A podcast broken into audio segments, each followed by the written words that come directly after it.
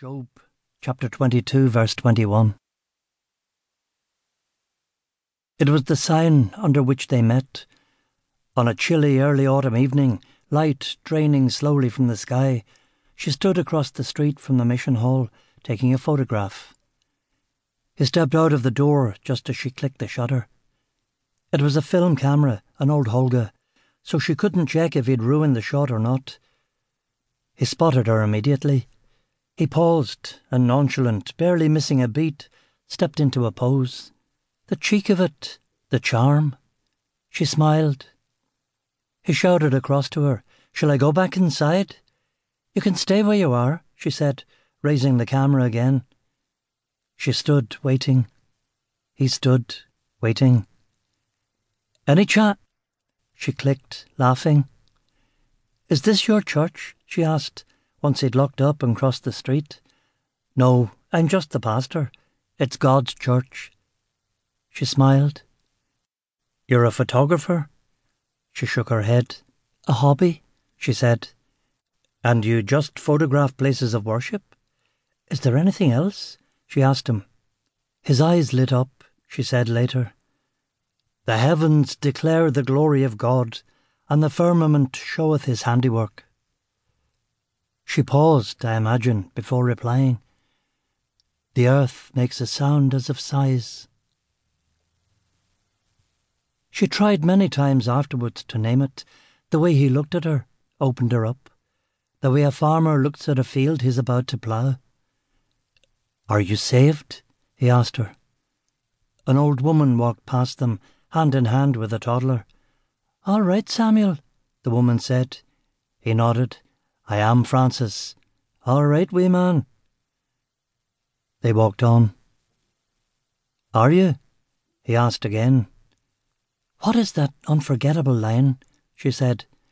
If I do not love you, I shall not love. It couldn't have happened quite like this, of course. What kind of answer is that, anyway? And she wasn't saved. The blood of Christ was foreign to her. Not like Samuel Orr. And yet, and yet. Orr stood in Cornmarket, a small circle at the centre of five of Belfast's main thoroughfares. The roads led in different directions, not only geographically, but to different times, contrasting expectations. It was 2012, and a tentative peace was slowly beginning to transform the city. The area hived with goths and skateboarders, teenagers trying out identities off the peg, ready to run. Pick one road, and the Victoria Square Mall loomed large, a cathedral of money, with priests and prophetesses, and all the incense and iconry your weak heart could handle. The glass domed roof drawing the eye to where God used to live.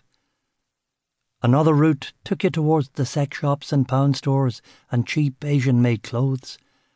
One direction pointed to the Loyalist North, where commerce competed with the flag for men's affection, and peace walls, irony unintended, kept one out or in, depending on disposition. Belfast, a grubby cubist maze, beautiful in the way a deformed child is beautiful to its parents. Orr stood in Cornmarket, his voice raised above the distant traffic and chatter of passers by. At his side, a small group of compatriots, fellow sinners, gospel tracts in hand. It was a bright day, but Orr's breath was visible in the cool air. He rubbed his hands together as he spoke. His voice was loud, but not belligerent. And there were certain Greeks among them that came up to worship at the feast. The same came therefore to Philip, which was of Bethsaida of Galilee, and desired him, saying, Sir, we would see Jesus. Philip cometh and telleth Andrew, and again Andrew and Philip tell Jesus. And Jesus answered them, saying, The hour is come that the Son of Man should be glorified. Verily, verily, I say unto you, except a corn of wheat fall to the ground and die, it abideth alone. But if it die, it bringeth forth much fruit. He that loveth his life shall lose it, and he that hateth his life in this world shall keep it unto life eternal. Orr was not the only preacher in Belfast. If they should be written every one, I suppose that even the world itself could not.